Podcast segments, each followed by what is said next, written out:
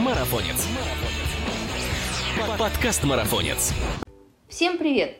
Это подкаст «Марафонец». Здесь мы обсуждаем бег и спорт на выносливость, мотивацию, экипировку, соревнования, другими словами, все, что делает нас сильнее, а жизнь активнее. И с вами его ведущий Мирова Ася. И сегодня я расскажу вам, от чего зависит мощность бега и как правильно ее измерить. Но сперва будет не лишним выяснить, что это вообще такое и зачем это знать несчастному атлету, у которого и так уже от всего этого набора аббревиатур и измерений лактатом заливается не только мышцы, но и серое вещество. Шучу, конечно, у наших атлетов заливается он исключительно полезной информацией, и та, что я вам сейчас дам, не исключение. Итак, погнали. Что такое мощность бега? Вот прошаренные велосипедисты, например, уже давно используют датчики мощности. Они измеряют давление на педаль. Ну а в беге это расчетная величина, зависящая от веса спортсмена, скорости и наклона поверхности, по которой вы бежите, характеризует интенсивность бега, то есть то, сколько мы прикладываем физических усилий для продвижения своего тела в пространстве, то есть вперед. Если брать одну и ту же скорость и сравнить разные углы, то мощность в горку будет, конечно же, больше – Хотя это совсем не значит, что при беге с горы мощность будет меньше, чем, например, по ровной поверхности. То есть мощность при беге по холмистой местности у спортсмена разная, даже при одной и той же скорости. Плюс есть внешние факторы, например, ветер. Стараясь сохранить одну и ту же скорость при беге против ветра, спортсмен будет прикладывать больше усилий и мощность бега, конечно же, станет выше слову, современные датчики уже умеют учитывать такие внешние факторы, как ветер, а вот чего они не умеют делать, так это обрабатывать с точки зрения расчета мощности бег по неровной поверхности. При беге по песку, неплотной почве или по снегу приходится прикладывать, конечно же, больше усилий для сохранения скорости. И очевидно, что мощность при одной и той же скорости становится больше. Со словом «что» разобрались, теперь разберем вопрос «зачем». Какие преимущества дает знание мощности бега? А вот такие. Обычно мы контролируем свою интенсивность бега через темп, скорость и пульс.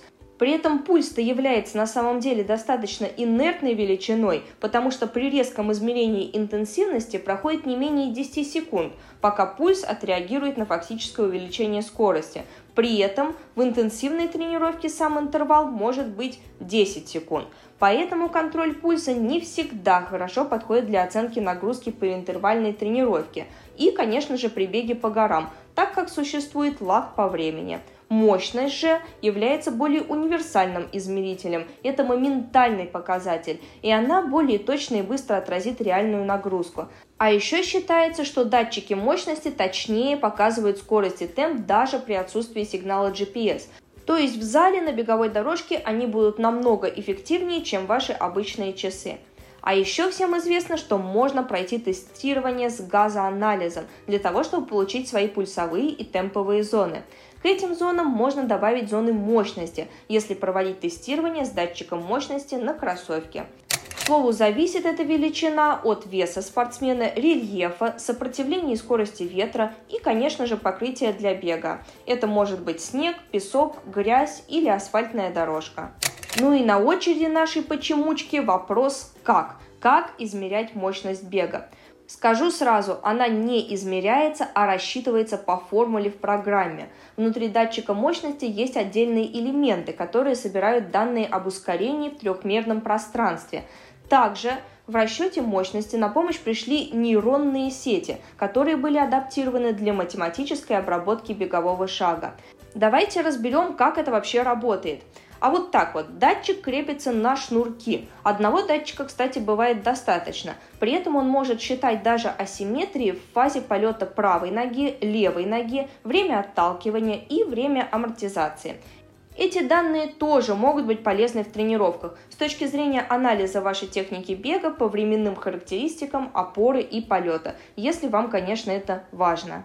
Так какая же должна быть мощность бега? Измерить-то мы ее измерили, а сравнить с нормой не сравнили.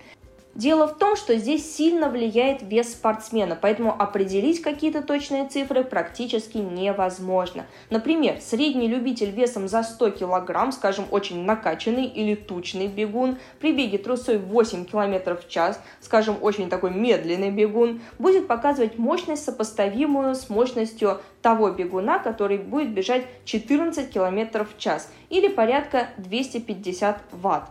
Поэтому очень важно следить за весом и вовремя корректировать его в программе работы с датчиком мощности, иначе показатели будут искажаться.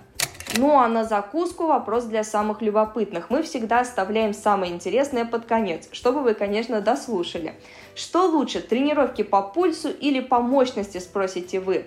Ответ будет неоднозначный. Тренировки по мощности будут лучше для бега по горам и интервалов, но при этом для длительных тренировок больше 30 минут ни в коем случае нельзя отказываться от мониторинга пульса. Это физиологическая величина, которая отражает, во-первых, реакцию и адаптацию к нагрузке в текущий момент – Безусловно, и на пульс влияет много внешних факторов. Влажность воздуха, температура, гипоксия, высота над уровнем моря, атмосферное давление, чашка кофе, да все что угодно, стресс, недосып. Но все же величина пульса больше говорит об общей реакции организма на текущую тренировку, поэтому игнорировать ее никак нельзя. Опираясь только на мощность, можно недоучесть риск возможного функционального перенапряжения во время тренировки. Поэтому следует использовать контроль нагрузок по мощности лишь как один из параметров своих тренировок. Ну что, поздравляю! Теперь в своих знаниях о беге вы стали еще продвинутее и можете уверенно размахивать перед остальными бегунами новым понятием как мощность бега. Хотя лучше не жадничать информацией и поделиться с остальными этим подкастом. Давайте вместе сделаем мир подкованнее в вопросах своего здоровья, ведь это самое главное. А я напоминаю, что с вами был подкаст «Марафонец» и его ведущая Мирова Ася. Не забывайте подписываться на нас на тех платформах, на которых вы нас слушаете, ведь впереди еще столько всего интересного. Пока!